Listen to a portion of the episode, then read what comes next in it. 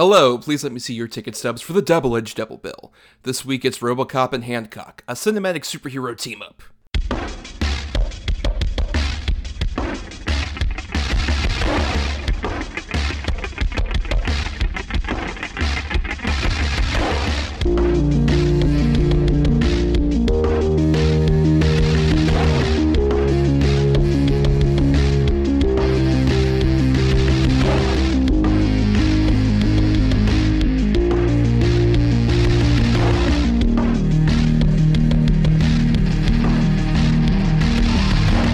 Each week, Adam Thomas and Thomas Mariani will come to the table to discuss the randomly selected yin and yang of a double feature. Then, both will have to pick a number between 1 and 10 in order to seal their fates for the next episode. One will have two good movies, the other two bad ones. Let the chaos begin.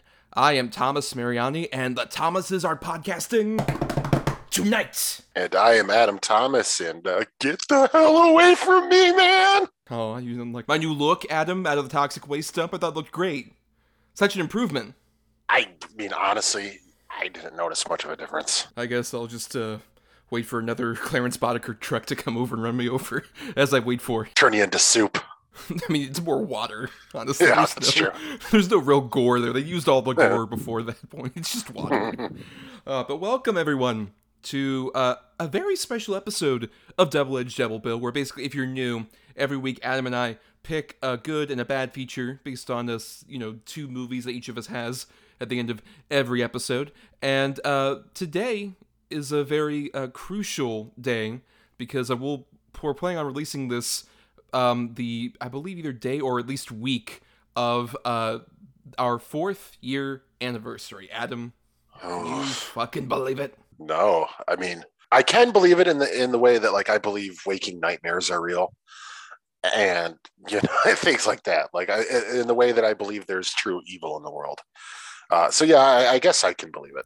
Like, in an agnostic sense, you believe that this has happened and has been happening to you. It's kind of like one of those weird existential nightmares, like, I have no mouth, but I must scream. Yeah, just, yeah. Exactly, yeah. Yeah, I get that. But yeah, we've been doing this for 4 years now. And it's been a very interesting ride, back and forth, lots of twists and turns along the way. But with the previous anniversaries we've done, we've kind of set a theme of sorts, because the very first episode we released, which was on May 10th of 2018, which I realized this is actually, this day is the 4-year anniversary we're putting this out, because it's Tuesday, May 10th, 2022. Yes, to the day. And that we did Marvel as a topic. Generally, we did an MCU movie and a non-MCU movie. Then on the 1st year anniversary in 2019, we did the MCU as a topic. On the 2nd anniversary, we did graphic novel adaptations. And then on the 3rd anniversary, we did non-Marvel or DC adaptations as a topic. So we've stuck to sort of like the superheroics or comic book-related ephemera. And we're doing something a bit different with this one because we are doing superheroes as a topic, but it's specifically superheroes created for the silver screen. So cinematic-created superheroes, which is in our modern superhero verse that we have. That's like, either Marvel or DC or some of the other things in between. There's not as many just created for the cinema superheroes out there. Yeah, that's true. I mean, if you really get into it and look, I mean, there's been some pretty significant ones, but it's a weird little sort of offshoot genre, the cinematic superheroes. There's some real fucking goofy shit involved in this. Well, and I'm curious, Adam, you're a comic book guy. Yeah. What do you think makes sort of work? What's the big distinctive difference to you? You're not beholden to any source material. So therefore you get to kind of just do what you want. There's not going to be, sort of, I hate to put it this way, but the fanboy culture shitting on it. Or, well, this not exactly how it was when I was a baby. Or whatever the fuck. It's just, you got more freedom to make what you want and really sort of potentially do something really special and unique.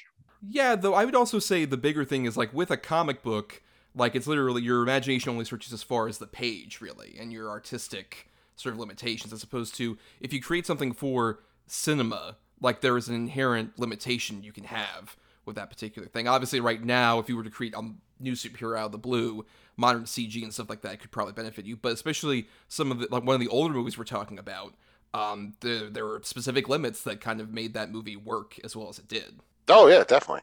Yes. So let's go ahead and start bringing up the two movies that we picked at the end of our last episode, though one of them was not picked by us necessarily as much as our loyal Patreon subscribers, patreon.com/DEDBpod. More on that later as we get into the weeds of the episode. But we ended up with your bad pick, Adam, which was Hancock. Yep. And then my good pick, which the patrons voted for over at patreon.com/DEDBpod, which was RoboCop.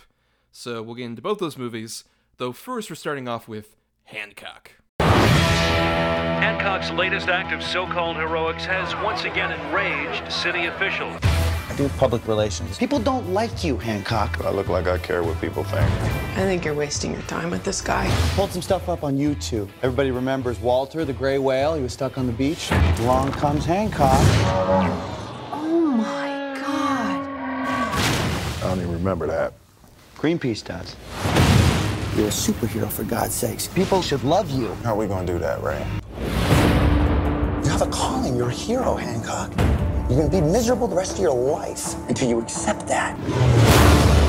Hancock, I need you to end this. Hancock is down. He looks hurt. That's it. Make it look hard.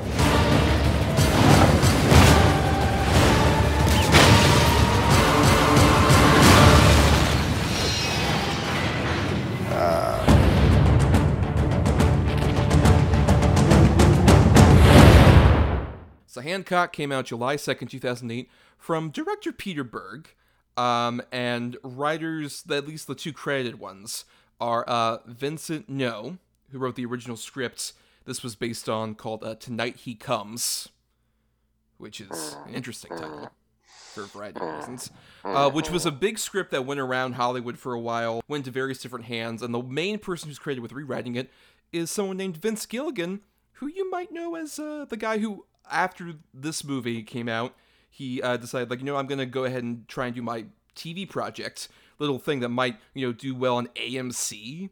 American Movie Classics are doing TV shows now. Maybe it'll work out. No, who would watch Breaking Bad? Yeah, I haven't. That's true. The culture follows Adam, so no one has watched that show. One season wonder, didn't go anywhere. No spinoffs. Right, yeah. Has anybody even heard about it? No, I don't know. It was a show that just had so much potential, but didn't get to really spread its wings that far now. But this movie, as I mentioned, like, was based on the script that was so popular, and it went through a lot of interesting different developments. It was originally, the original script was apparently much darker, had a much more R-rated tone. Hancock was more of like the villain of the piece, apparently involved him like kidnapping the character who would become Charlize Theron's character, who was not at all superpowered to any degree in that script, and Peter Berg basically compared to, like, a superhero version of Leaving Las Vegas, which sounds like a big blockbuster tentpole that Will Smith would clearly want to do. Yeah, sure, absolutely. Right. And a lot of directors were attached to it, like Tony Scott and Jonathan Mostow and Michael Mann. Michael Mann is still a producer on the particular movie. And so all those different cooks ended up resulting in Hancock as a Will Smith vehicle. And, Adam, this was your bad pick, so why do you feel it deserves to be a bad pick?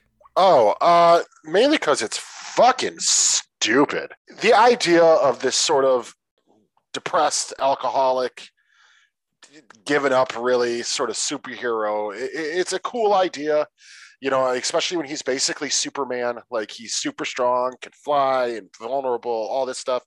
I like the idea of Superman giving up and just kind of doing it and helping people when it sort of suits him, you know, at that moment. But then it just goes from that into just really, really wacky stuff. Like, he doesn't like being called asshole for some reason. He puts himself in prison. The whole thing with the reveal of the Charlize Theron character especially is so stupid. There's not really a real villain to the movie either. I mean, you got, you know, Eddie Marsan, but you got Eddie Marsan and two guys who shoved their heads up each other's asses in prison. The greatest villains of all. And then the note it ends on too is ridiculous with what he does with the moon or whatever. It's just it's a movie populated by just generally unlikable people. Like, there's not one character in this movie. Even Bateman, I don't really care for. Like, he's just sort of manipulative and using, you know, the Hancock character for his own successes. Like, it's just, it's a movie populated by unlikable characters and it just stupid writing decisions, just really bad, which I'm assuming rewrites and things like that. And, you know, not for nothing, Peter Berg is not that great of an auteur as far as a director to me. Like, his movies, it's not that they're not competently made most of the time. It's just there's nothing to them. They just all kind of the same, just generic action sort of heavy movies. And this is definitely a pure example of that. With Hancock, the biggest trouble is that, like, I see so much potential in that idea. And I think that's what really attracted people to that original script.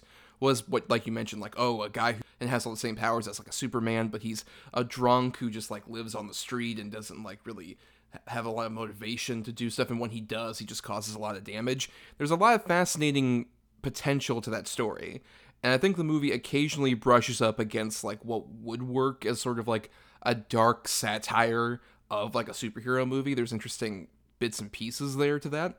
But the trouble is that because, like you mentioned, like, so many people came in and rewrote the script, and apparently, like, Peter Berg has said as much that, like, the various different forces with, like, Will Smith's people and, like, the various different writers and Berg himself and all these different clashing creative people, it's literally a big case of, like, too many cooks in the kitchen, of just, like, too many different creative voices trying to decide, like, oh, this should be this, this, and this.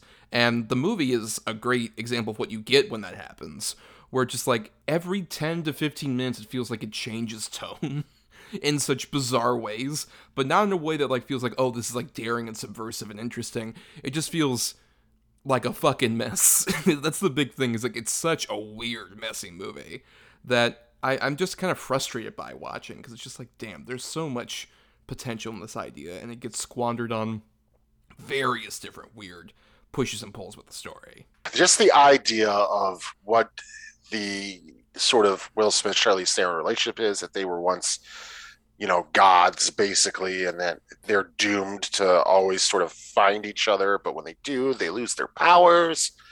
And it's such a sloppily, messily written idea that even in that, the big twist reveal moment of the movie, of the entire script, is just really sort of haphazardly handled. But I feel like there's even potential in that idea of, like, basically, like, immortal beings with superpowers that, like, meet up. It doesn't need to happen at, like, the hour mark of this movie, pretty much. Right, yeah, and also when it does happen, it's, you know, half-assed done. Like, when they're in the hospital and stuff, and he's, you know, getting killed and stuff, and yet she's, like, fine, and then it flips, and then it's just, they have a cool idea, but they don't really know how to carry it off. It's really stupid. Like, it's not stupid, like you said. I think there is a cool idea there, interesting idea, but, like, you know, to reiterate what you said, to introduce it at the hour mark of this movie and completely change sort of what you've been doing for the previous hour till now, it just feels lazy and tacked on at that point. Let's not forget the weird attempts at, like, almost like college level humor, like the orgasm stuff with Hancock. We should emphasize that's in the unrated cut of the movie. Yeah, right. Like, that was available. I'm like, oh, I haven't seen this cut before. It's like 10 minutes longer. And that's, like, the big scene that's, like, different, where Hancock takes a lady home to his trailer and they have sex, but really it's just, like, she's completely clothed, and when he orgasms, he just has, like, holes that pop out of the trailer's roof. Like, it's like he's shooting a gun off inside. Right, and there's no ejaculate of any kind. It's just air holes, basically. It's so weird. It's like, why is this even any version? Why'd you shoot this? This isn't right. Right, completely agree. And like I said, then the stuff with Eddie Marsan's character, where he gets his hand cut off, and the weird accent he's doing the whole movie, the two guys' heads in prison. It's just a lot thrown in haphazardly that just, like you said, ultimately makes for just a really confusing movie. Like, what were they doing here? You had such a simple idea. You could tell, oh, we got to make it darker. Oh, no, let's make it more funny. No, darker. No, funnier. No, romance. What? And I think someone like the Jason Bateman character who you were talking about is, like, the biggest example of that to me, where it's just like, oh, he's doing this to benefit his own gains, but really, the movie doesn't want to go that far with the character. He should be, like, a slick asshole dude who Bateman could play perfectly. He's done that before. Just like a fucking smarmy asshole who's just like, hey, I can help you get back on top, Hancock. That would be an interesting character to bounce off of Hancock, and if anything, should have been more like the villain of your story. Like the villain of the story should necessarily be like an Eddie Marsan. Maybe he can be like a villain for him to face off against. But like I think the movie is at its height when it has that scene where after like Hancock's been in prison for a bit, then he has like he's called upon by the like police chief of New York City to be like, hey, you got to help us out with this like big bank robbery. That whole bank robbery scene I think is like the exact tone I wish the whole movie was at, where it's Hancock coming in as like this big superhero moment, but he's still just kind of like half-assing it. And he just doesn't, like, particularly the bit when he's walking by as, like, people are shooting off a bunch of guns, and he's just like, hey, everybody, yeah, I'm here. And, like, he's impervious to all the bullets. So it's just, like, things exploding behind him, like, the fucking glass and the cars and everything. That's a really fun set piece, then. Just, like, why wasn't this, like, the whole tone of the movie? This is exactly what you should be going for. Yeah, I completely agree. That was, you know, the fun stuff. The actual stuff that, you know... you would want to see in a superhero movie. And I do like the idea of him, you know, having to sort of reform and even like his suit looks like it's a parody of like the X-Men suits. There's like actual satire that's in that. Yeah, it's gotta be. And that would really work. And yeah, having the Jason Bateman character sort of constantly make him do things he doesn't want to do and really sort of exploit him would make for a much, much better film. Instead, like, you know, we've said, you get a half hour to an hour of one thing, and then they instantly change it into something else. And it's almost tonal whiplash all over the place. When I saw this initially, I just felt like, oh man, that first hour is so fun. And then the Charlize stuff like makes it like just completely fall apart. Like even in that first hour, there is still dumb stuff. Like you mentioned the whole thing where like Hancock literally puts one prisoner up another prisoner's ass, and they play the Sanford and Son theme for some reason. Uh-huh. What was that needle drop? That's so weird. Why that specific needle drop? I have no idea. It is just ultimately frustrating. Like I'm completely just frustrated by this movie. I remember the trailers being kind of cool. The poster with his face with those kind of wacky sunglasses and the hat with the, you know, the Phoenix logo or whatever it is on it. And even like that opening sequence, there's a lot of fun to that. It's fun. It's just like, I gotta do this, even though the effects have not aged. Oh my God. No. Outrageously dated. Right. And then also there is some unfortunate, I think like both homophobia there, but mainly racism with like all the guys who are in the car and everything. There's a bit of that as well, even in this earlier part of the movie. But like that's a cool sequence to just establish like, oh, he can save the day, but he's a reckless idiot who's just doing stupid shit all the time. And I wish also I agree that it had been in the hands of a different director, because you can tell, despite like, you know, Tony Scott passing on this feels like Peter Berg kind of attempting to approximate a Tony Scott or even a bit of a Michael Bay in terms of like the color palette and like certain shots. It feels like, oh, he wants to make that big summer blockbuster action movie look, but Peter Berg isn't nearly talented a director to do that. It doesn't also help that you're doing that with Will Smith, who had starred in both two Michael Bay heightened action movies and also a Tony Scott heightened action movie previous to this. Yeah, right. But that's also an interesting thing with like the Will Smith of it all. Obviously, you know, recent events with Will Smith have made things a bit different since the last time we talked about him. But I think this is a very crucial point in his career, because 2008 is both this and 7 Pounds. And those, I think, both kind of represent where, like, this movie was very successful and made $629 million. And I feel like it's also the last big Will Smith 4th of July movie. Because after this, and 7 Pounds, especially that movie's huge failure, he didn't make a movie for 4 years until, like, Men in Black 3 came out in 2012. And in that middle part, he was trying to develop Jaden Smith's blockbuster career that didn't ultimately happen because Shotgun, like, Jaden wasn't that interested in actually becoming a star, despite how much Will really wanted that to happen. But I think, yeah, this feels like the last sort of vestige of that career. And it also feels like it's Smith kind of trying to get in on the superhero game at that time, where it's just like, oh, well, Spider-Man's being successful and the Batman movies are very successful. How about I have my own superhero project that'll become a big, massive franchise? And while this did very well, the sequel's been in such weird development hell for the last, like, fucking 12 years or so, it's probably never happening. So it feels just sort of like a weird point where, like, this could have launched a completely different part of his career that just ended up, like, really fizzling out. Will Smith has always been sort of a hit and miss for me. I don't think he's probably ever been better than he was in, say, the first Men in Black or Independence Day, or maybe even like the first Bad Boys. I would say were probably the best Will Smiths for me. Then he got, into more the drama fare, which is fine because he does have the chops, I guess. I never really got into like Pursuit of Happiness or those ones, but he was so quickly thrust into, stardom post Fresh Prince of Bel-Air or even during. And I do believe a lot of it's by his own accord, naturally, but it just, the market was so saturated with him for so long. And I think by the time we got to this point with Hancock and 7 Pounds and things like that, it just became more of the same sort of performances. There wasn't a lot, it ended up being not a lot of variations at all. I mean, to the point to where when anybody even impersonates Will Smith, there's a couple catchphrases that he uses in every movie for the most part, the woos or the, welcome to Earth or time to save the day world or something like that. Well, he was a movie star. I mean, he's playing on his movie star persona. That's what he did. No, he did. Yeah. But it got stale for me personally. Well, yeah, I mean, and then it worked very well in terms of like his career, because that's why he was Mr. 4th of July for so long. Like from Independence Day to this point, that's like a solid decade or so point. He rarely made a movie that flopped that hard. Like I think 7 Pounds like was the first movie that like massively flopped. Even like Wild Wild West, despite it being like the big embarrassing point of his career at that time, like was still extremely successful. Despite that, and I think if anything, this feels like it's also kind of at, like I mentioned, like, oh, the superhero craze was starting to really build up. This is the same summer as both Iron Man and The Dark Knight.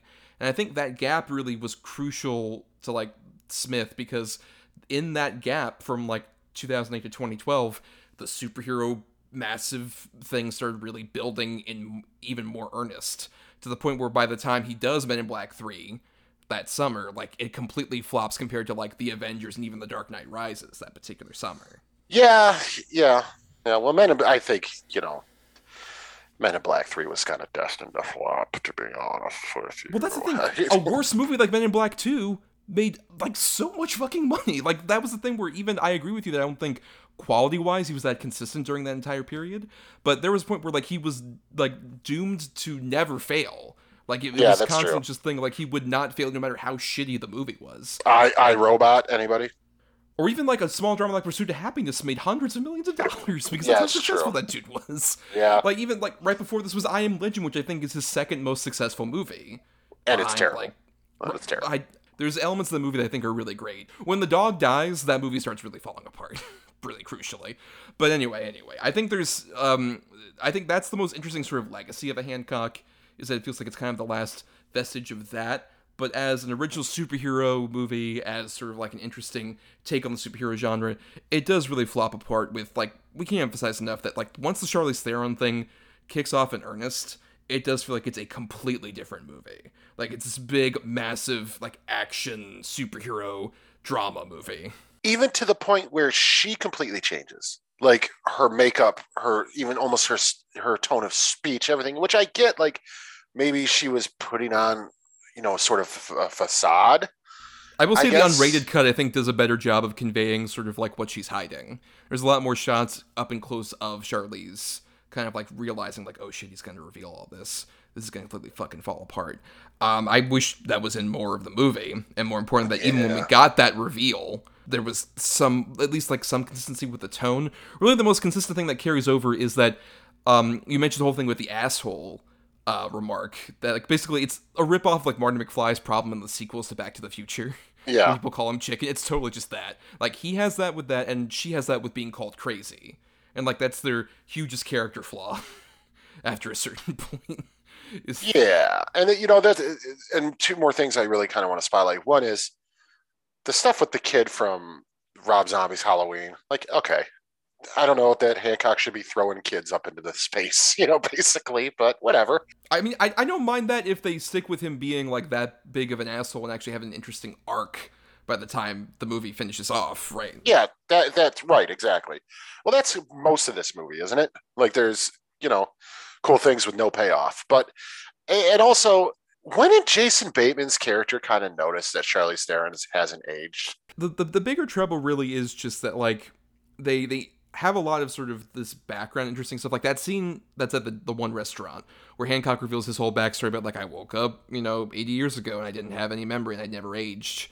Like, having that and also the comparison with, like, Jason Bateman talking about, like, oh, I was a single dad after my wife died and she just came right out of the blue. Like, it's a problem of, like, he doesn't really question any of that stuff because Jason Bateman, especially after that scene, is such a fucking cipher for the movie.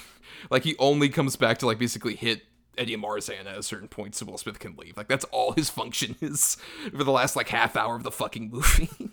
Yeah, or to, see them on the street and realize that it's Charlize Theron and Will Smith fighting. Not, when they're showing them on full television, he doesn't notice. And carry around their child, of course, who has to witness all of this stuff. Mm-hmm, mm-hmm.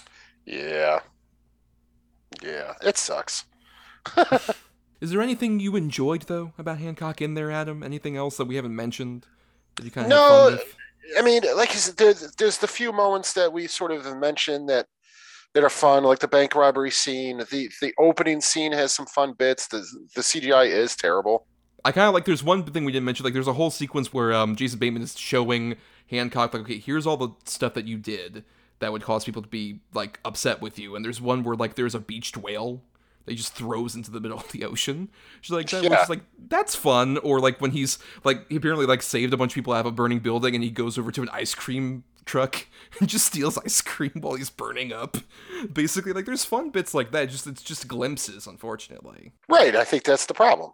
I mean, again, with the whole movie in general, there's all these cool little bits that, this could be awesome. I wish they would lean into this more. But unfortunately, it's just, this movie is nothing but wasted potential. I guess those are pretty solid final thoughts, Adam, because I don't know if you have much else to add. Best movie ever made, man. Of course. 10 out of 10. But yeah, I mean, I generally agree. I think the trouble is, we mentioned the whole Will Smith thing earlier. We've talked about Will Smith previously. We're like, when I was a kid, Will Smith was like the movie star. He was the guy who was just like, this is like the most charismatic, charming person. And I think this movie's biggest cultural legacy is just the fact that it feels like it's the bookend of that particular era of Will Smith. Like, I can't do any wrong. And then that break happened.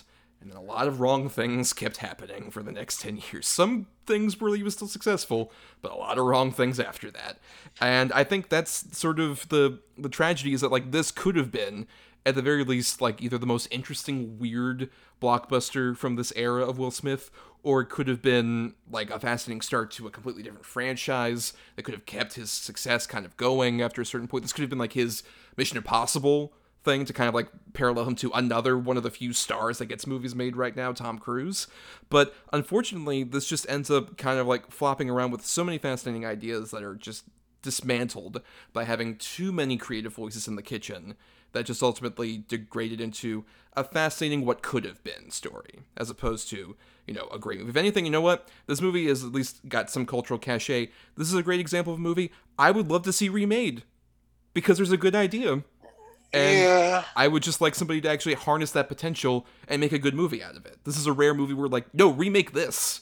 There's a good idea here. You can actually make something good out of it if you have a single creative voice to kind of funnel into something interesting. If we're going to remake things, no, I agree. Remake things that had potential, but I wouldn't want to see this remade as, another feature and stuff. Do a cool TV series or something with this. But yeah, I guess so. I wouldn't mind seeing something like this catch a remake. There's a really cool idea here. It's just, now with the Peacemakers and the Guardians of the Galaxies and all that, and the Suicide Squads of the world, we've kind of gotten this sort of story again and again and again. I would argue you could get something more subversive than even those movies. Well, I'm saying we've gotten the disenfranchised sort of heroes already now several times over. I think there's something you could do with this. I think if anything, why don't you finance it then? Well, it just so happens I have $40 million. Right? I think I'm gonna dump it all into a Hancock. Oh boy, my money's on Hancock, baby. Hancock 2025. Hell yeah, starring Herbie Hancock. I know it's a terrible idea. He's really old, but look, this is my creative vision. I think Herbie Hancock is the perfect person. It's not just because of the names. I caught him in Godspell off Broadway. He was phenomenal. We have a very different movie to talk about now, Adam. One might argue a better movie than Hancock. I don't know. Hot take. We're going to be talking about the original 1987 film, RoboCop. We've got to volunteer. The body is on the way. All Detroit has a cancer. Cancer is crime. As you know, we've entered into a contract with the city to run local law enforcement. We get the best of both worlds. Onboard computer-assisted memory and a lifetime of on-the-street law enforcement programming. Murphy, it's you. Go get him, boy. Thank you. You have the right to remain silent. You have the right to an attorney. Anything you say may be used against you. You better back up, pal! Your move, creep. The future of law enforcement. RoboCop. Thank you for your cooperation. So RoboCop came out July 17, 1987, from director Paul Verhoeven, from an original script by Ed Neumeier and Michael Mann. And this was a movie that, you know, came out in 1987, was a big surprise success, did very well. It sort of created a new pop culture figure in the zeitgeist. And Adam, I think it's no secret, if anybody's been longtime followers of ours, they know that we're both pretty big fans of this movie. Would you concur with that sentiment? Are you a big fan of RoboCop, Adam? I think RoboCop's the best movie to come out of the 80s, so yes, I definitely am. I think RoboCop is absolute sci-fi action sleaze perfection. So you hate it. Got it. Terrible. No, it's terrible. It's not Hancock good. Right. It is not Hancock. It's close. That is a true statement. On its own, right. That is a true statement. But yeah, RoboCop is just one of the most perfectly constructed movies, I think, because it does such a great job of like being all that stuff you mentioned, like, you know, action, sci-fi kind of sleaziness, but at the same time, it's so beautifully subversive of that idea that like it could work for the dumbest and smartest person in the audience. On various different levels. That's the pure beauty of it. Is you can enjoy the crass, violent, awful machinations of what Paul Verhoeven's created here. But you can also really appreciate, if you think even slightly about it, about the inherent nuances to what it's saying about this particular era in like Reagan's America, and about the police force, and about corporatization. The beauty of RoboCop is you can watch it on for so many different reasons and appreciate it on so many different levels, whether or not is sort of the sharpness of the satirism that's happening, or the just insane over-the-top violence, or the character actor performances, or if you, like I said, into the sleazy sort of stuff with nudity and all that, that's all in there too. There's something for everyone in RoboCop for the most part. Like, I'm not saying like my fucking 70-year-old mother is not going to love RoboCop, but I don't know. She might. Who the hell knows? How does he go pee in that thing? Also a question if you showed your 5-year-old daughter that's just like, how does he go pee in that thing? So it's for everyone. Yeah, it translates. It's just, there's so much here. There's so much to like look at and appreciate and dissect, but also if you don't want to watch it with that such a critical eye, like you said, you can just shut your brain off and watch it and have fun. The movie works so well in that way to where you could write an essay on it if you really wanted to, or you could sit around and have a couple beers and just have a good time with it. It's just so smart. And when did you see RoboCop for the first time, Adam? If I recall correctly, you have sort of like the history of this is a movie you watched at far too young an age. Oh, yeah. So I was about 5 years old, maybe 6 years old when I saw it. I saw this at the theater with my dad and my my brother. And we shouldn't have, but my dad wanted to see it. And I know it was after its initial run because it was at like the Dollar Theater. So yeah, I was probably about 5 years old, man. I remember thinking it was awesome. I remember being terrified by it too. Particularly the toxic waste scene, and at 209 scared the shit out of me as a kid. But I just remember being so utterly fascinated by it and thinking it was so cool because my dad sold it to me kind of the way we're selling it right now, where it's a superhero movie. It's a total super. He's just a superhero. Like that's what it is. That's what it is. So it sort of took the sting out of it maybe a little bit for me because I was such a comic kid. My dad was such a comic guy, so we grew up around that stuff. So it was kind of like, you know, okay, it's just a really violent adult superhero movie, and that's kind of like I said, I think what took the sting out of it and maybe didn't mentally scar me, or maybe it did. Hell, I don't know. No, you turned out fine. You're great. Yeah, I think I'm good. I think it's the government. So I saw it way too young, but I kind of grew up with RoboCop really, and then I had the RoboCop vs. Terminator comics. I watched the Prime Directives TV show. I had all the toys. I saw 2 and 3 in the theater. It's just, I was in love with this character in this universe. And I still really, truly am. RoboCop is one of those movies to where either A, if I can't figure out something to watch, I'll pop it on. Or B, if it's on somewhere else, I will sit down and watch the whole thing from whatever point it's playing. I absolutely love it. It's interesting because I have been over an inverse thing in that RoboCop was a movie I was aware of throughout most of my life. Up to a certain point, but I did not see it until actually freshman year of college. It was just a movie that escaped me for so long, and then I finally watched it at that point. And I remember distinctly watching it, and the opening bits with the newscaster stuff are happening, and I was like, oh, well, I mean, this is kind of interesting. I don't know, it feels just kind of like regular news, and I was like, oh, that's what this is. That the fact that I had seen it at such a long point after, where the stuff that was so satirical and over the top in 1987, 25 years later when I finally watched this movie, I was like, oh, wait, this is actually incredibly smart and decisive for its era in a way that's still very cutting. And from there, the movie's just so enjoyable. What I love about RoboCop so much is, despite it having so many huge lofty themes and also all these different characters it's juggling and big sci-fi ideas, it is still, such a lean movie. I keep forgetting every time I put on RoboCop that's only, 103 minutes long.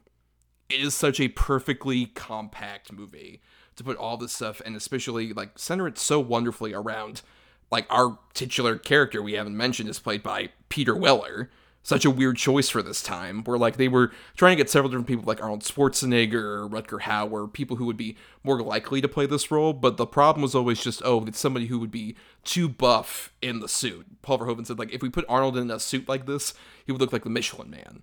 Which is accurate. You have to get a skinny guy to make that big suit really work as well as it does. And Weller just gives it so much tragedy and beauty into a performance that could have just been done. It's just an Arnold performance, just oh, dead or alive, you're coming with me, all that shit. It could have been just a silly movie. But he gives it so much more earnestness, particularly the whole sequence where he goes back as RoboCop to his house. And he has all these visions back of his family. It's such a beautiful, tragic scene about just the idea of you were once a man, and that time is completely gone. Your life is gone. Your family has completely moved on from you. You are a dead man who is still sentient. You're a Frankenstein monster, basically. This is a great Frankenstein monster movie, which I love, Frankenstein-style stories, of basically taking a person who was completely dead, bringing them back to life, and having them just be an abhorrent, weird creature in the middle of this world, where it's a superhero movie inherently, but also it's a movie about how when a superhero is created by these means, it isn't heroic, it's a tragedy, it's a horrible tragedy. And that makes all the stuff as the movie goes along, where he drops the RoboCop thing and becomes Murphy by the end, weirdly beautifully moving in the middle of this movie where a fucking toxic waste monster shows up. Yeah, I completely agree. I mean, Weller is he's fucking phenomenal in this movie. It's some of the best suit acting, mask acting, period, in film history. I mean, even the scene you were pointing out where he's in his house and he's sort of seen the remnants of things that were maybe left behind when his family moved from the house and things like that, and then he's getting the flashes. He's conveying so much emotion and sadness and confusion with his jaw. His beautiful, beautiful jaw that got him the job. Oh, yeah, absolutely. But that's all you're seeing it through. And it totally works. You can't see his eyes. You can't see anything. But yet you're oh, fuck. You totally get it that, he's fucked in the head right now. He cannot process really what's going on or what's happened to him or who he used to be. But it's still somehow he knows. It's just... It's a wonderful, wonderful performance. And then, you said, yeah, the dead or alive, you're coming with me. It is... a silly sort of, 80s movie line, but he has such gravitas to it that it works perfectly. Because I do think if someone like an Arnold said that line, it would be, stick around from Commando. It would be, just these stupid one-liners. But in this, it works perfectly. Yeah, and Arnold wouldn't be able to convey so much beauty in a bit like him talking to the Nancy Allen character and just saying, like, I can feel my family, but I can't remember them. Awful. Like, one of the most heartbreaking fucking lines in any movie, and it's once again in the middle of this movie where he's in a fucking robot suit, and his face is, like, plastered on machine, but you're still, like, so emotionally invested this whole time, because you saw who Murphy was prior to this. That opening sequence where he's just, like, average cop, apparently trying to do his best, and ultimately becomes a Jesus figure in terms of he is horribly murdered in one of the most graphic, awful death scenes I've ever seen in a fucking movie, still to this day, and becomes Jesus. Like, that's, Paul Verhoeven said it many times, he wanted to make this because it felt like a Jesus story, and he ultimately called it, like, the American Jesus, and he's not inaccurate in terms of just, like, this guy who was part of, like, the police force, a system that they established is kind of corrupt even from the start and has only become more so with OCP taking over. And they just have him realize it's just like, oh, you know, when you become swallowed up by the system and you become a cool robot cyborg guy, like, there's fun to that. Like, you can't have that fun without the horrible bloodshed that takes place. Like, all this excessive violence that happens because of, like, RoboCop being a thing is all because just, like, yeah, you can have this cool-looking, like, robot dude, but guess what? Lives get lost. Horrible, awful things happen. Even the people he saves are traumatized after he saves them. Like, there is an inherent, like, awful horror to RoboCop being a thing that exists at all. Yeah, I mean, to the point where even with the Jesus allegory, it's very much a choice to have it, you know, him walking on water at the end. Yes. And yeah, these guys who create him, like the Bob Mortons and, you know, the Dick Jones who are involved in all this stuff are just, they're awful, horrible pieces of shit. I mean, you know, Bob Morton is a fucking sleazeball, but he's one of the best, it's one of the best sleazeball performances, like, maybe ever. The late, great Miguel Ferrer. Oh God, he's wonderful. Yes. So good at it. The movie is populated by horrible characters. I would say Lewis and Murphy are the only two characters in the entire movie that are redeemable.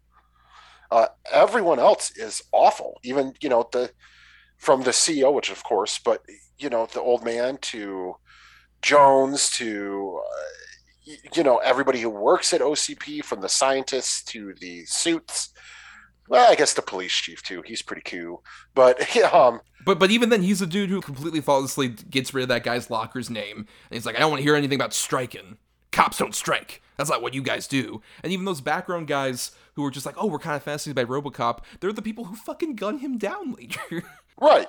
Yeah, that's true. But, you know, I feel like I absolutely have to talk about it, and I've talked about it before. As I'm sure anybody who's been listening to us for a while has gleaned, I'm a big fan of villains in movies. I think in order to care about the hero or, you know, sort of any of the struggles or horrible shit that's happening, then it has to be perpetrated by an equally interesting, if not more, villain. And this movie has them in spades. I mean, Dick Jones, Bob Morton, but more importantly, like Clarence Boddicker. I mean, what a fucking villain performance from him. Kurtwood Smith, of course. Red. Yeah, right. Red Foreman. He's fucking just wonderful in this movie. He's so honest. Like, Kurtwood Smith is not a guy I would ever look at and be like, oh, that guy's fucking scary and tough. But in this, he's scary and tough with these big old aviator glasses and just, you know, balding and everything. But you believe every minute that he's the most dangerous guy in whatever room he's in. He's got some of the most classic lines ever. Like, you did the one, you know, a parody of the, you know, the classic in the beginning, the, you know, Tigers are playing tonight. He's got the, you know, you can keep the gum, which is a great one. Guns. Guns. Yep. You built the fucking thing. Now I gotta deal with it. I love even some of the nonverbal things he does, like in that scene with, like, the guns and all that, where he dips his fingers into that guy's wine and just, like, slurps them up. It's when he bites the pin out of the grenade. Yes. For no reason. You know, just, yeah, shit like that. It's just, it makes for such a rounded, great character. He could have just been enough to be a villain of the movie. Mm-hmm. But the genius in, like you mentioned, having all these other people, like Dan O'Herlihy as the big... The old man, yes, or Ronnie Cox as Dick Jones, or even, like, Bob Morton. Even with RoboCop's own personal journey to become Murphy again and get rid of Dick Jones, Like, the beauty of the movie is that he doesn't also take down OCP with him entirely. The sad fact is just like, oh, you can get rid of a Dick Jones, but, like, the old man's still going to be there. There's going to be some other suit to take his place. Felton Perry's still around, who's also great as, like, the most banal evil guy with just, like, ooh, the baby food. And I know. I love particularly his look when it turns out that, like, Dick Jones is revealed, and he has, like, a, oh, no, I can't believe it, you son of a bitch. Like, that's the thing is every single small sort of, like, character who is either outright villainous or just part of, like, a system that benefits them has so many, like, great distinctive moments. Even the henchmen for Clarence Boddicker, you got fucking Ray Wise, who's so fun. You quoted his bit earlier. Or Paul McCrane, especially, is my favorite of those guys, with his weird fucking balding haircut and his shit. But it's like, I like it, or we killed you, all this other stuff. Like, they do such a great job of every single person who is a villain is, like, weirdly, like, distinctive, even if they aren't the most well-rounded characters. They're memorable. Even that dude who fucking laughs all the time. There's nothing to that guy's character, but so fun, just laughs all the time. She was sweet. I took her out. Like, you know, that type of, yeah, it's great. It's just, that's the thing about this movie. That's why, again, that's why I love it so much, is nobody's wasted in this movie. Like, there's not one character on screen, and there's a lot of them. But even with the little that some of them are given to do, the very little, it still works perfectly. Like, you know, yeah, you talk about the guy who laughs, or you talk about Emil, or all these. But the one fucking guy who's in Clarence's group, the Asian guy who's got the headband, you see him for like 2 scenes, and yet he's fucking, you totally believe he's part of that group, that he would be there, with the way he walks down the stairs, with the Uzi, with the, you know, when he's Clarence's meeting with Sal and all that stuff. Like, it's just, no character is wasted. All the way down to the dude who appears on a TV screen briefly in the bad sitcom with the, I'll buy that for $1. Oh, that guy, you remember it so perfectly. Guy. Right. And he's not a character, really. He's nothing. He's just some random guy from some shitty, like, Benny Hill type TV show. And even the criminal in the beginning who's shooting, first time RoboCop, he's got the gun, and he's shooting him. Fuck me. Like, constant. It's just, it's great. This movie is great. There's no wasted dialogue. There's no wasted moment. You know, I wanted something that goes really fast and has shitty gas mileage. Yes.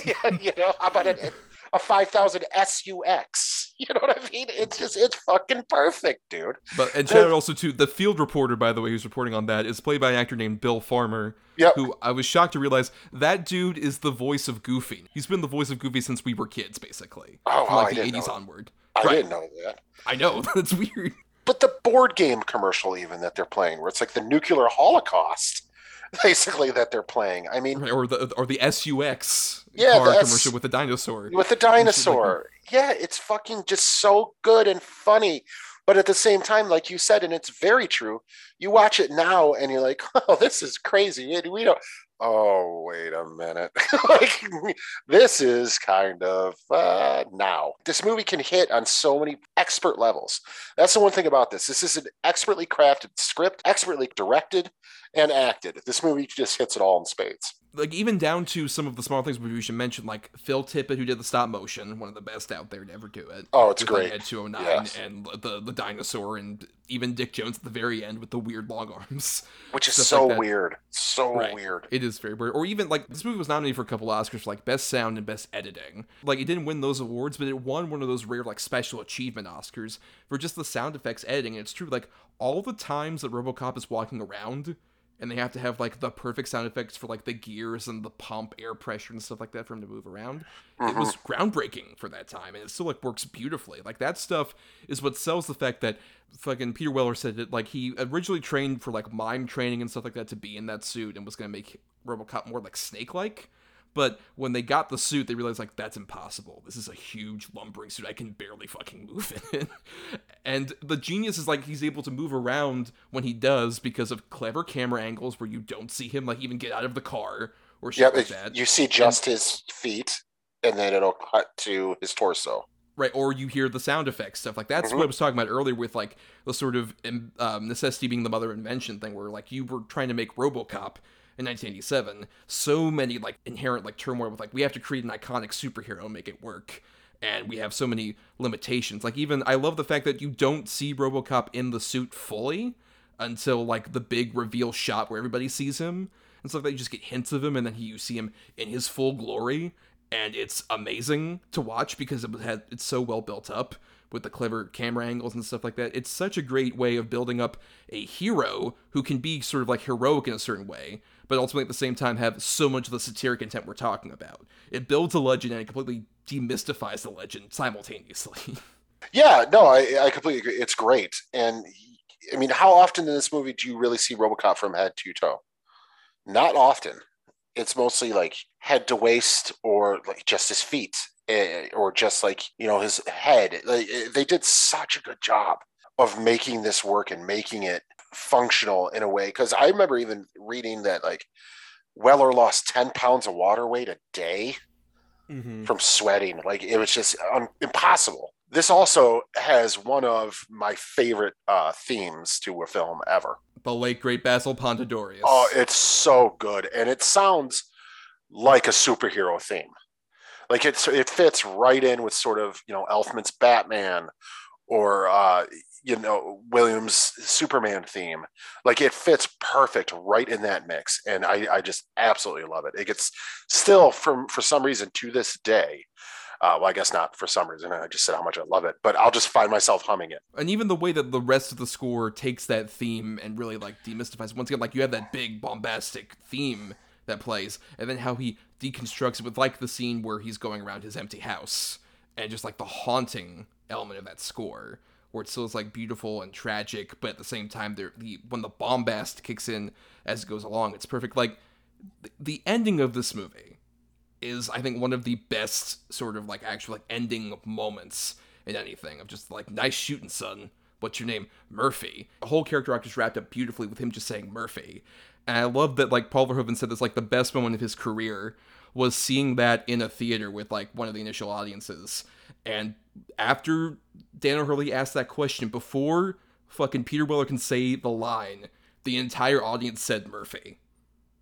And that's just like, it's such a rousing fucking awesome bit. That's and the pretty thing is, cool. And it's also just a thing where like you would never be able to do an ending like that now, where it's just like immediately cut, that's it, because you don't need any more. There was going to be more dialogue and stuff. There was going to be like an epilogue of sorts, and they realized like, no, we can't.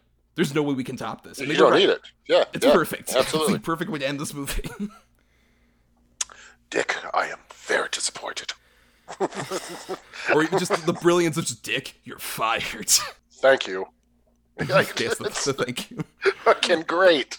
I'm curious then, Adam, so what do you think makes this as like one of the top echelon examples of like a cinematic superhero movie? What do you think makes this stand out so much from like any of the other attempts? What do you think this is sort of like the pinnacle of that kind of like original creation of a superhero? Well, I think for, you know, kind of everything we've touched on, just the brilliance of it all from top to bottom. It gives you a truly like sort of harrowing origin story right in the beginning of the movie, and you get the creation of the superhero, where, you know, it's not him in a cave building his own suit, but he's literally being turned into a superhero, and you stick with it, you watch it. By the time you get to him in the police station doing target practice, and his fellow officers are getting their first look, we're getting our first look at him. You're right there the whole time. You feel like you're one of the scientists putting them together, or one of the police officers when they first get a glimpse of them.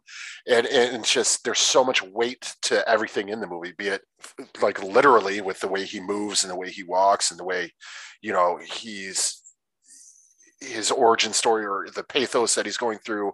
Or even just the fact that Verhoeven puts you literally in his perspective so much, particularly after the accident. Quite often. Like the whole I love that whole sequence where it's just them building RoboCop. Me too. And you see it from Murphy's head, basically. These idiot scientists. Right.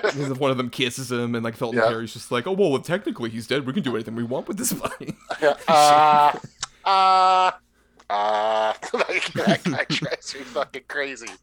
Right, that works for it's a satirical intent, but then later on with someone we've mentioned, but we haven't devoted enough time to, Nancy Allen. Like, does the Murphy, it's you. It's such a perfect moment to, like, really, that you are in his situation. I'm just realizing, like, no, you aren't, like, this robotic being. You were a man. Right. And that's, like, really is what kicks off his whole journey after that point to, like, find out his past. It's such a great moment. You know, yeah, Murphy, it's you. And his lower lip drops a little bit, continues on walking. And then you get the OCP suits chasing after him and cussing her out and, like, what did you say to him? Because they're just trying to hide and protect their investment, basically. And it's just, it opens up so much more to, like you said, the sort of satirical nature of corporate greed and sort of ultimately when does somebody become a product of a company. It's just so expertly done. God damn, I love this movie. Weirdly, this and Hancock were very appropriate as a double feature, because you kind of see, like, they're both kind of dealing with a similar idea of, like, oh, let's, like, give a PR, like, spruce up to a superhero. We saw one bad example of that, and then this is, like, the perfect example.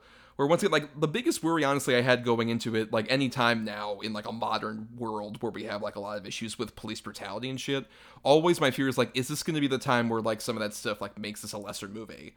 And it doesn't, because it's inherently critical of a police organization, especially one that has far more corporate interests intact, where it's not about, like, an actual individual who wants to do good. It's that person being completely destroyed by a system that doesn't give a shit about actually protecting people, as much as, like, how can we make this make us look good so we get more taxpayer dollars, basically. Yeah, 100%. And, you know, this also kind of sparked a franchise of sorts, with, you mentioned a couple of sequels and comic books and stuff, but most would probably say that those don't really hold up to the original. I would agree. Well, and why do you think it necessarily doesn't do that? Like, what do you think is missing from any of these follow-ups that is so pure in this original movie? Well, the third one, I mean, do we even really need to discuss? I mean, it's not Peter Weller. Maybe at some future point, there's a tragedy really to that movie. Yeah, I mean, the third one, I mean, you can barely even count as being part of this. The second one, you know, I do think the second one has some good ideas. There are bits and pieces, particularly when they're trying to make RoboCop 2. That's the best part of the movie. That's the best. That guy taking off the helmet, he's got a skeleton. Yeah, rips his own head off, and, you know, the one blows its own brains out. and more Dan O'Herlihy just reacting. A lot more Dan O'Herlihy. Yep. But you're missing a lot of major components that work in this one. You don't have a Dick Jones. You don't have a Bob Morton. You have a Clarence Boddicker with the Kane character with Tom Noonan. But then, you know, he's got the little kid in his gang, and he's got all this and it's a new drug out there. It loses a lot of the satire and goes more for just the action stuff. Or even the biggest problem with that second movie is the fact that Peter Weller and Nancy Allen are in it, but they are, like, weirdly supporting characters in RoboCop 2. Yeah, it's such completely. It's a problem of, like, after the end of this movie, you need to have an actual evolution of Murphy's character where he's like, okay, he's still going to be RoboCop, but what does being RoboCop mean at this particular point? And in the sequel, it's just like he's going to put the helmet back on. He's going to have, like, a bluer suit. Yep. That's it. The third one, he's going to have a jetpack. And not be Peter Weller anymore. Be the guy from Thinner. Yes, that's true. That's who it is. And you can even, like, they got somebody who could vaguely approximate that jaw, but, like, we can't emphasize enough how, like, that jaw is so crucial to the point where, like, it almost fits to tie it into the superhero thing more specifically. It's like Batman. Yeah. Like, that's 90%, well, not 90, like 85% of the thing is, like, who looks good with, like, most of their face covered up except their jaw. Like, that's right. Why, you know, the equivalent to, like, Robert Pattinson now, that's much of why it works. It's just him with that cowl. It works perfectly in the same way that a Peter Weller does with this mask on. Mm-hmm. I completely agree. And the show, by the way, Prime Directives. Oof. Oh, I'm shocked. Does it not have the integrity of this original film or the kids' cartoon from the early 90s? I don't want to let that fucking... Late 80s, early 90s were fucking crazy.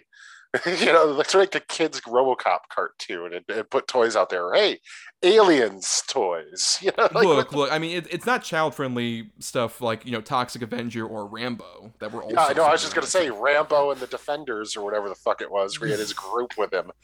What the fuck? What are we doing? Like, fucking people were crazy back then. Right, as opposed to now, we don't need to do that because we can have adults buy, like, $500 hot toys or, like, whatever, like, right, exactly. Like the big exclusive, like, Mezco things or some bullshit. Right, exactly. Like, oh, designer toys. I can have that now. While children play with their fucking iPads now. I'm looking at some of those toys right now, too. I mean, no judgment here. I'm just looking over my Funko Pop collection. Well, I have my Hellraiser figures. It's true. I've seen them. And I just got a new one. Well, boy. How many points of articulation are in that particular one? Well, it's made by NECA, so several. Of course. Quality, of course. All right. Adam, let's wrap up, final thoughts, any last things to mention about RoboCop? I just think, like I said, you know, at the start of the conversation, I think it's the best sort of movie to come out of the 80s. It has everything, at least for someone like me and what I appreciate from 80s movies. I love 80s sci-fi. I love 80s action movies. I love sleazy 80s movies, you know, and this has all of that, but it's also incredibly intelligent too.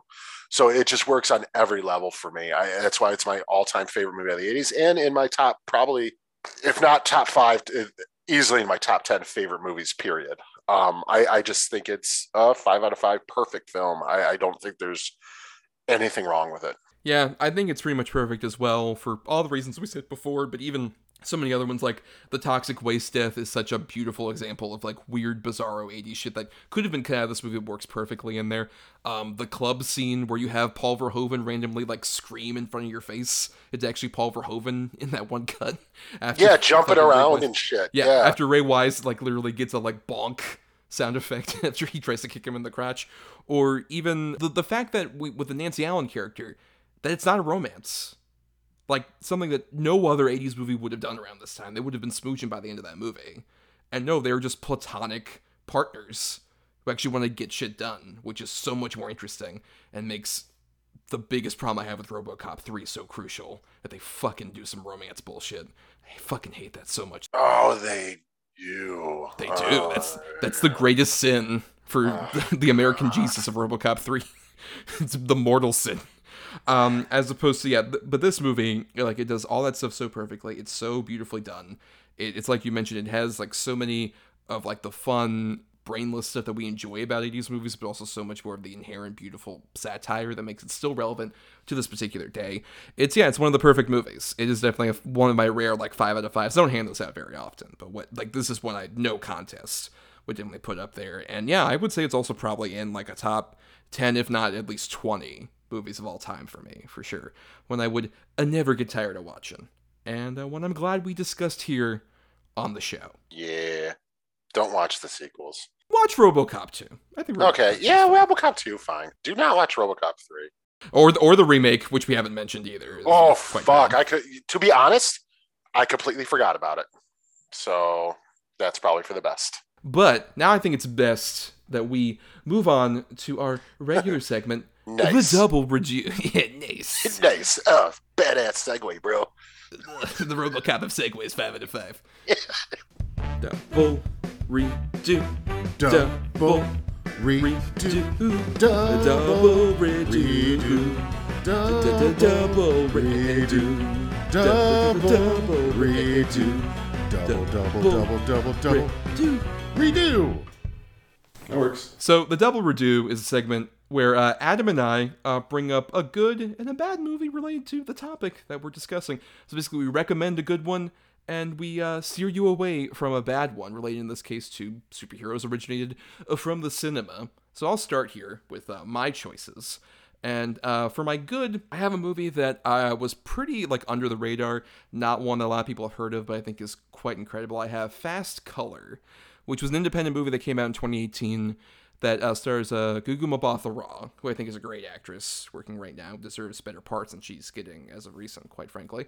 And she basically plays this woman who has been kind of adrift for several years, and at the start of the movie has come back to meet back up with her mother, who has been raising her child. Her daughter and mother have been living off on their own. And the big thing about this world is that certain people do have powers, but the implications of their powers are kept under wraps because they are all constantly in fear of being captured by the government. It feels kind of like a lower budget X-Men movie. So don't go in expecting like a big superhero, over the top action set piece kind of thing. It's a really earnest character drama that has moments of like great superhero bits, but it feels just more of like a sci-fi drama about kind of dealing with that and how it fucks people up to certain degrees. And some people, you know, especially with like this, you know, trifecta of like these three, especially women of color, kind of dealing with the fact that like they're being hunted throughout so much of this. And the powers, I think, are really well implemented. I love, like I said, Gugu Mbatha-Raw is so great, but the actress who plays her mother is also incredible. It doesn't feel like too dour for the sake of being dour. It's a really earnest, investing character drama that I would recommend more people see. It's kind of gotten a bit lost in the shuffle. It's very good, very underrated movie. And then my bad pick was a more high-profile movie that came out not too long before Hancock, that I think also has an interesting idea at its core, but I think even bungles it more than Hancock does. I have My Super Ex-Girlfriend, which is sort of like a rom-com satire with a superhero twist, where basically Luke Wilson plays this guy who is kind of like trying to, find some kind of romantic connection with somebody, and ends up finding one in Uma Thurman, who, as it turns out, is the secret identity of this female superhero that's been going around saving the day. And it's basically kind of like the fallout of him having to, like, oh, I'm dating a superhero. What are the implications of that? There's so many interesting ideas in that concept. And it just ends up being a really bad rom-com of 2006 era that has, a lot of, the bad stereotypes. Particularly, Rainn Wilson plays the horn dog best friend, who is so unfunny. Anna Faris is really wasted as, the other love interest who isn't superpowered to Luke Wilson. And it just has all these weird ideas, especially there's a point where Luke Wilson breaks up with Uma Thurman. And so naturally, per the title, she's, a jealous, crazy lady who's going around trying to wreck Luke Wilson's life and, throws sharks in his bed and all this other bullshit. It's such a, weird kind of sexist turn at this concept as well that just, was forgotten for a reason. It's one of Ivan Reitman's last movies, and unfortunately it's not a good note for his career to, be near the end of, and it wastes a lot of talented people, but also has Luke Wilson at the center of it, who has never been my favorite Wilson, necessarily. He's been good in supporting parts, but as a lead character, I think he's pretty dull and lifeless and boring, and I don't get why a superhero woman would be that interested in him, because it's just it's Diet Owen. Owen's way better than this, and that's not saying a lot. I like Wilson Phillips more than Luke Wilson. Of course. Look, the great songs. Yeah, dude, bangers. So I've never seen Fast Color. I do remember seeing trailers for it and stuff like that, and I was fascinated by it, but I'd be hard-pressed to think of another movie that sort of just came out and was gone faster. Maybe Captive State. But, yeah, Fast Color, I completely forgot about it because it just wasn't there. It disappeared. But I definitely want to check it out, though, even after you talking about it a little bit more. That one definitely is interesting to me. And I don't have much to say about My Super Ex-Girlfriend other than I completely agree with everything you said. I think it's just lousy. Even Uma Thurman, who I don't think is the greatest actress, even she's completely wasted in this too. Yeah, even when the movie came out, the idea that, oh, he breaks up with her, so she's instantly crazy now, didn't sit with me right then, and it's even worse now, more dated. It's a really, really dumb movie. And not for nothing, I don't know, I can honestly say, other than The Office and maybe Super, Rainn Wilson has not been funny, in anything. Whatever. I'll give the guy sort of props, I guess, for making Dwight such a lovable character and things like that, but he's just never works for me in pretty much anything else, except for maybe when he's impersonating a moose in House of a Thousand Corpses. It's pretty fun. I mean, I don't know. I would argue the bigger problem is that he's a very good dramatic actor in certain things, like Super, I would argue, is more of a dramatic turn. Yeah, or the Joseph Gordon-Levitt movie Hesher, he's very good in as well. I just think the trouble is he's just become attached to Dwight, because that's the only thing that's really been super successful for him. So he has to just kind of chase that. I think that's the bigger tragedy of his career, honestly. Also, another person wasted My Super Ex-Girlfriend, Eddie Izzard. One of my favorites. Well, yeah. Nothing villain role. I mean, what has Eddie Izzard not been wasted in mainstream cinema? I mean, she's great and all, but when has she ever been given, a great role? Ever. Except maybe as, the disco dancer in Mystery Men. But other than that, she's never been getting anything good. I mean, especially in bigger Hollywood movies. But yeah, that's what I meant. Yeah, yeah, right. As opposed to smaller British things, or of course the stand-up specials. Sure, sure. Fuck it. Cake or Death.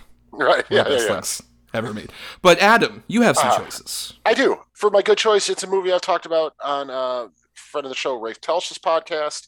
It's one of my favorite movies. It's right up there, sort of, with RoboCop as far as sci-fi action weird movie, as far as my loving of it. I have Dark City, starring Rufus Sewell, the late fucking great William Hurt, Jennifer Connelly, Kiefer Sutherland, Richard Harris. I think that's his name, isn't it? The guy who played Riff Raff. No, that's Richard O'Brien. Okay. Yeah, whatever. Richard O'Brien, who's fucking terrifying in it. But yeah, it's just a really dark, weird sci-fi noir film where, you know, there's nothing is what it seems. There's things, you know, people pulling the strings behind, and sort of Rufus Sewell's accidentally given sort of the powers of the people who control this world, and it's what he decides to do with them, and ultimately where he's going to take this world at the end of the story. It's a really fucking cool movie. Unlike Hancock, the visual effects still kind of hold up in this one. I mean, they're dated, but they're so cool. Like, it's obviously sets, and I think that's the point. We know it's all, you know, constructed and fake, but the characters living in the environment don't. So when things move around and shift and everything, it's really cool looking. Like, it really, really is solid.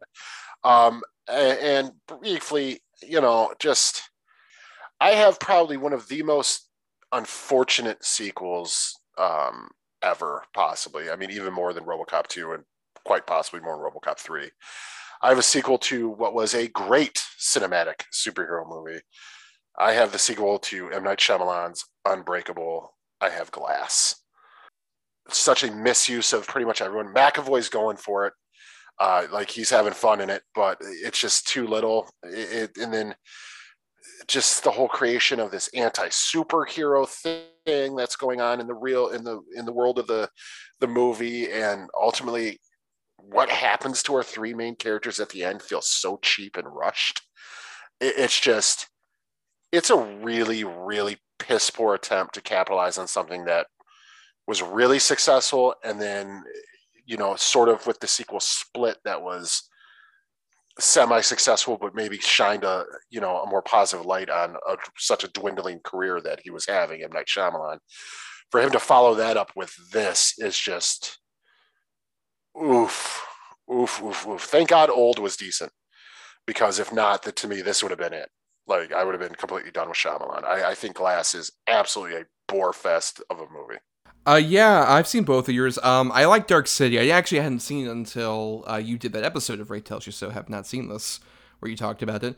And I dig Dark City quite a bit. I know we got a lot of comparisons to, it came out right before The Matrix, and then a lot of people post The Matrix being very successful were just like, oh, what about Dark City? It kind of did some similar things. And even some of the sets that you mentioned show up in The Matrix, particularly during the opening, like the rooftops are the same sets from Dark City that show up in The Matrix. And I find the movie definitely interesting. I think my biggest problem is that, like, I'm definitely not as huge on the lead, that is Rufus Sewell, right? It's like the main lead of it. Right. Yeah. I'm not as huge on him. I think a lot of the other stuff around him is fascinating. But I still think that it's a very interesting, creative, cool little sci-fi movie that I wouldn't even thought as like a superhero movie, but until you mentioned it. But yeah, it's like, that makes sense in the same way that The Matrix would also be, I think, applicable. I think so. Like that. Yeah. And then Glass, I do agree that I'm not huge on Glass, but I've at least grown to respect Glass for being like a movie that I think is so super intentional in terms of a lot of the subversive things it's doing with, like, the ending of that movie. Like, it's very clearly, it's a movie about kind of expectations and coming up to the ultimate point of realizing, like, oh yeah, nothing we do could actually satisfy a, you know, Unbreakable coming back, and then a Split, like the James McAvoy character actually fighting each other. It's very much, I think, M. Night trying to comment on, like, the modern superhero film in a way that I don't think is wholly successful, but I find far too fascinating to dismiss, like, so abruptly. If nothing else, I think, like, of his failures, I find it far more fascinating than, say, like, A Lady in the Water, or some of his other, like, lesser, just unwatchable movies. I find Glass interesting, if not good, necessarily. Yeah, I mean, maybe. I don't know, though, dude. Honestly, I don't think Shyamalan was really thinking that. Had that much sort of, you know, maybe subtext to it when he made it. I really don't think so. I just think it goes to show that, you know, maybe his best days are over. I mean, in all honesty, like, Old is fun, but it's not great.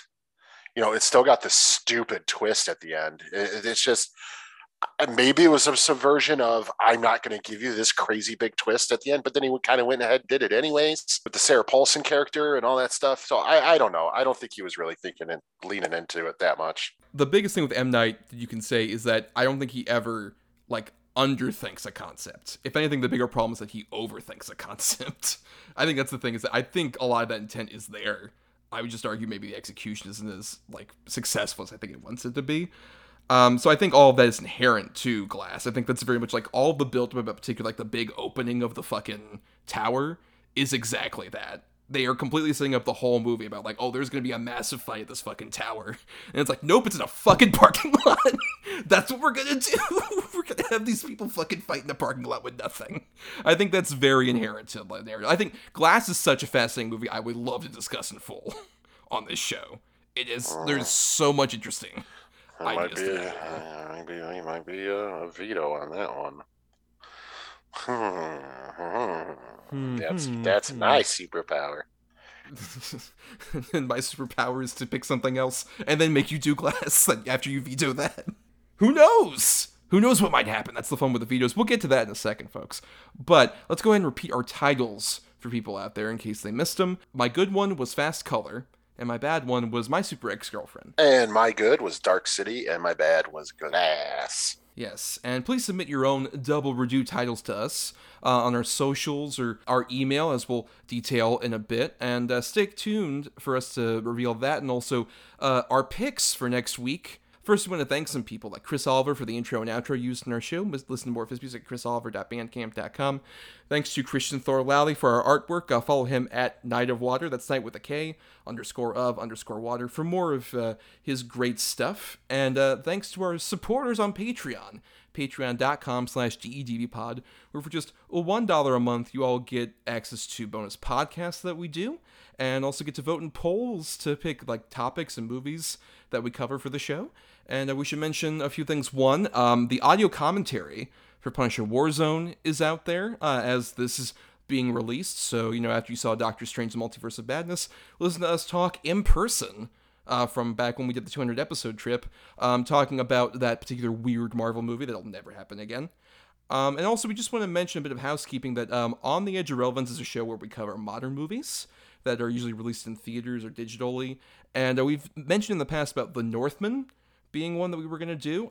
We posted this on the Patreon, but just as a reminder here on the show, that one is going to be delayed a bit until it can be released digitally, and we can both watch it because we've had some trouble with both of us getting to the theater to see that movie. So that'll be coming just in a bit more time than we anticipated. It's me. I didn't go to the theater. Well, I did. I wanted to cover your ass a bit, but sure. I don't give a shit. I manage a fucking bar, and I got a 6-year-old. Sometimes I can't make it.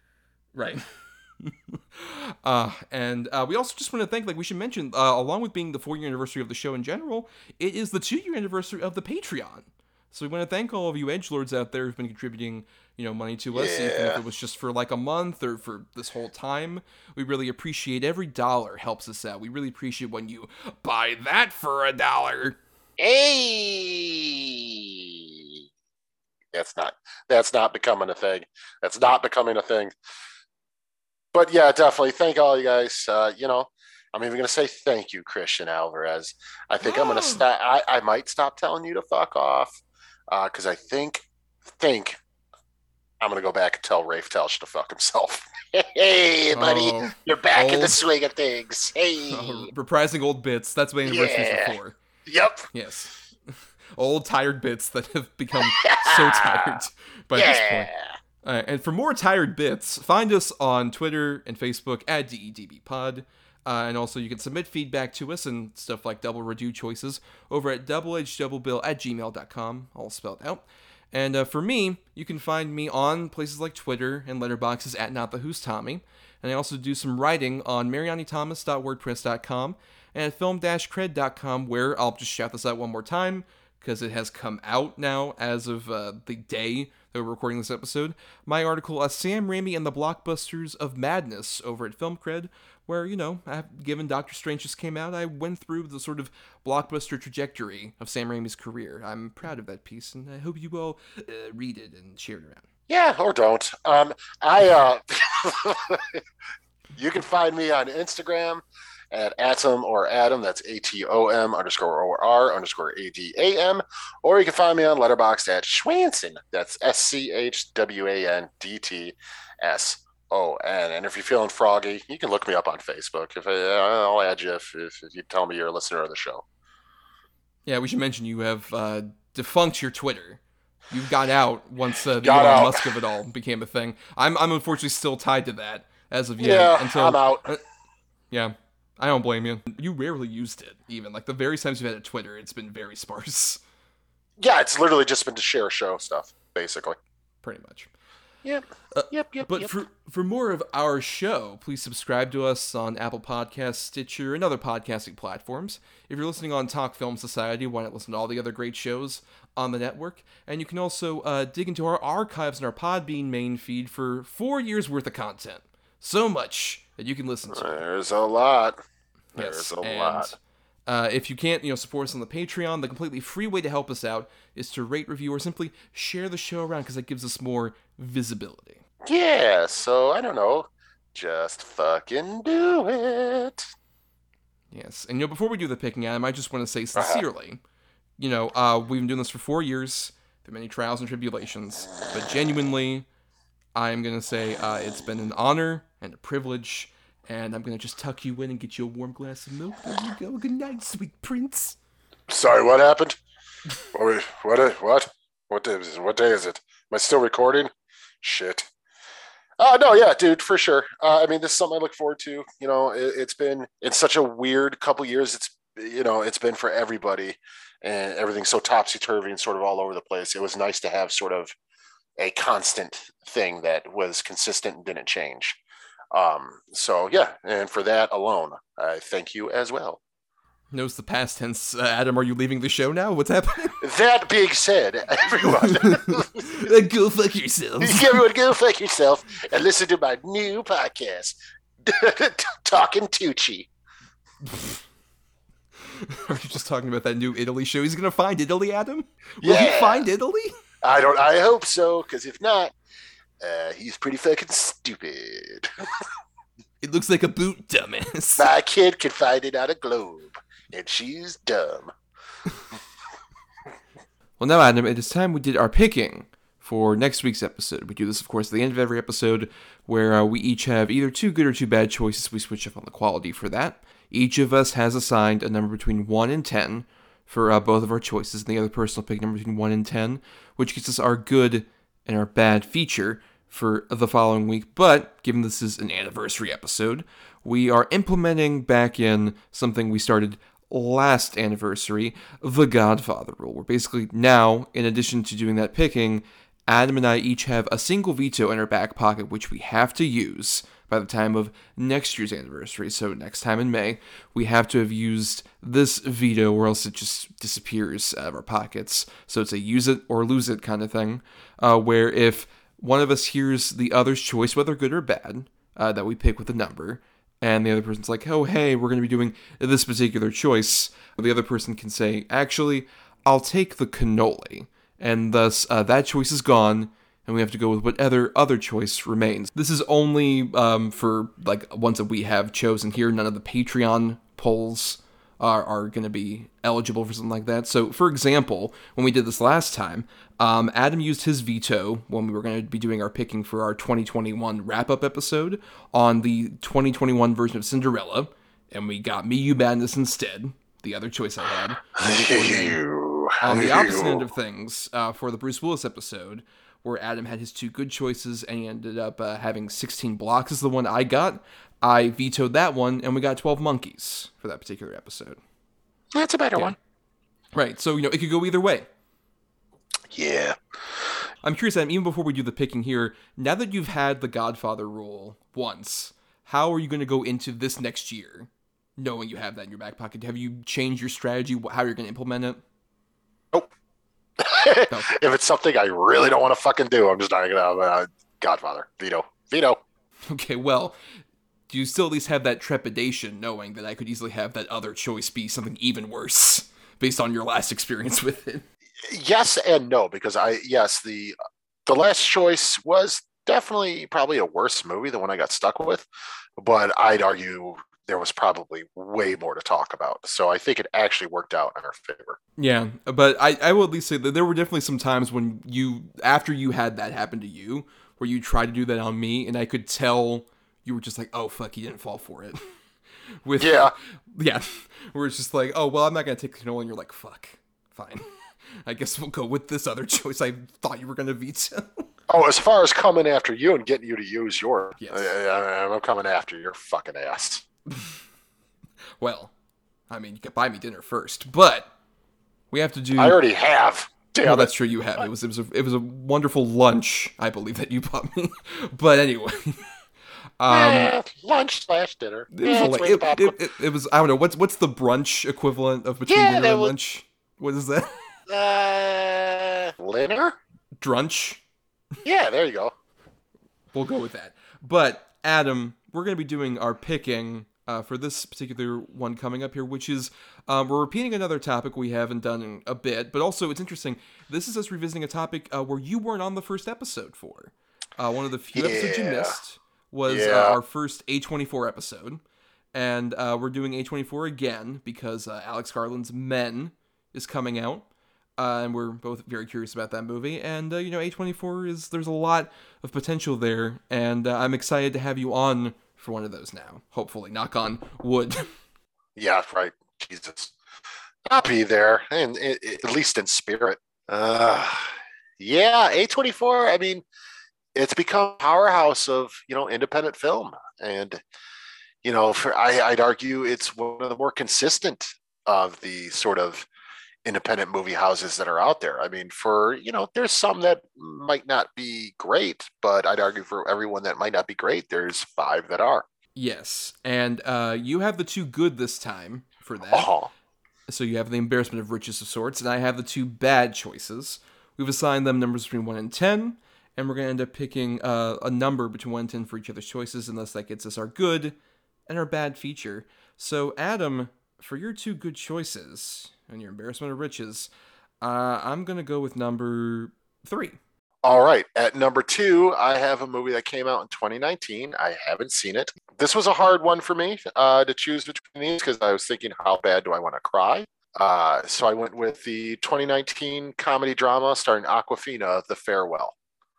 Oh, wow. Yeah. Not taking the cannoli on that. Beautiful movie. Great. I haven't seen it. Wonderful choice. All right. What was your other choice? Sweet. My other choice at number 10 on the dot is the 2016 sort of comedy starring Colin Farrell, The Lobster. Okay, Yorgos Lanthimos movie. Very interesting movie. I wouldn't mind talking about that either, but The Farewell, I think, is the better movie, and I can't wait to talk about it. Great. All right. Oh, boy. All right, now so you're too bad. Yes. I'm going number 9. Okay. At number 10, I have a movie that was so extremely, divisive when it came out. To the point where I remember seeing this with some friends, and they loathed it entirely. It is definitely, sort of the classic example to me of, an A24 movie that was advertised to be, a spooky horror movie, and then quite not being that. And I have mixed thoughts on it myself. I have It Comes at Night. I kind of love that movie. Okay, I know that movie has its defenders. It'll be very curious. I don't hate it, but I'll be very curious to revisit it here. But at number 2, I have what I would argue is a much worse movie, objectively. I have Slice, the horror comedy. Oh God, no! Oh God, I would have lost my fucking veto right away. First episode of the year. That's a terrible film. Very bad film. Yeah, well, a lot of talented people like Chance the Rapper, Paul Scheer, lots of funny Zazie Beetz. Very poor utilization of all of them. Very bad. Yes. Awful film. Yes. But yeah, so It Comes at Night and The Farewell. Very, very curious to talk about that next time. Well, Adam, now that we've done the picking and everything, it's time to end this very special episode. I think the only way we know how, by saying, nice podcasting, son. What's your name? Adam?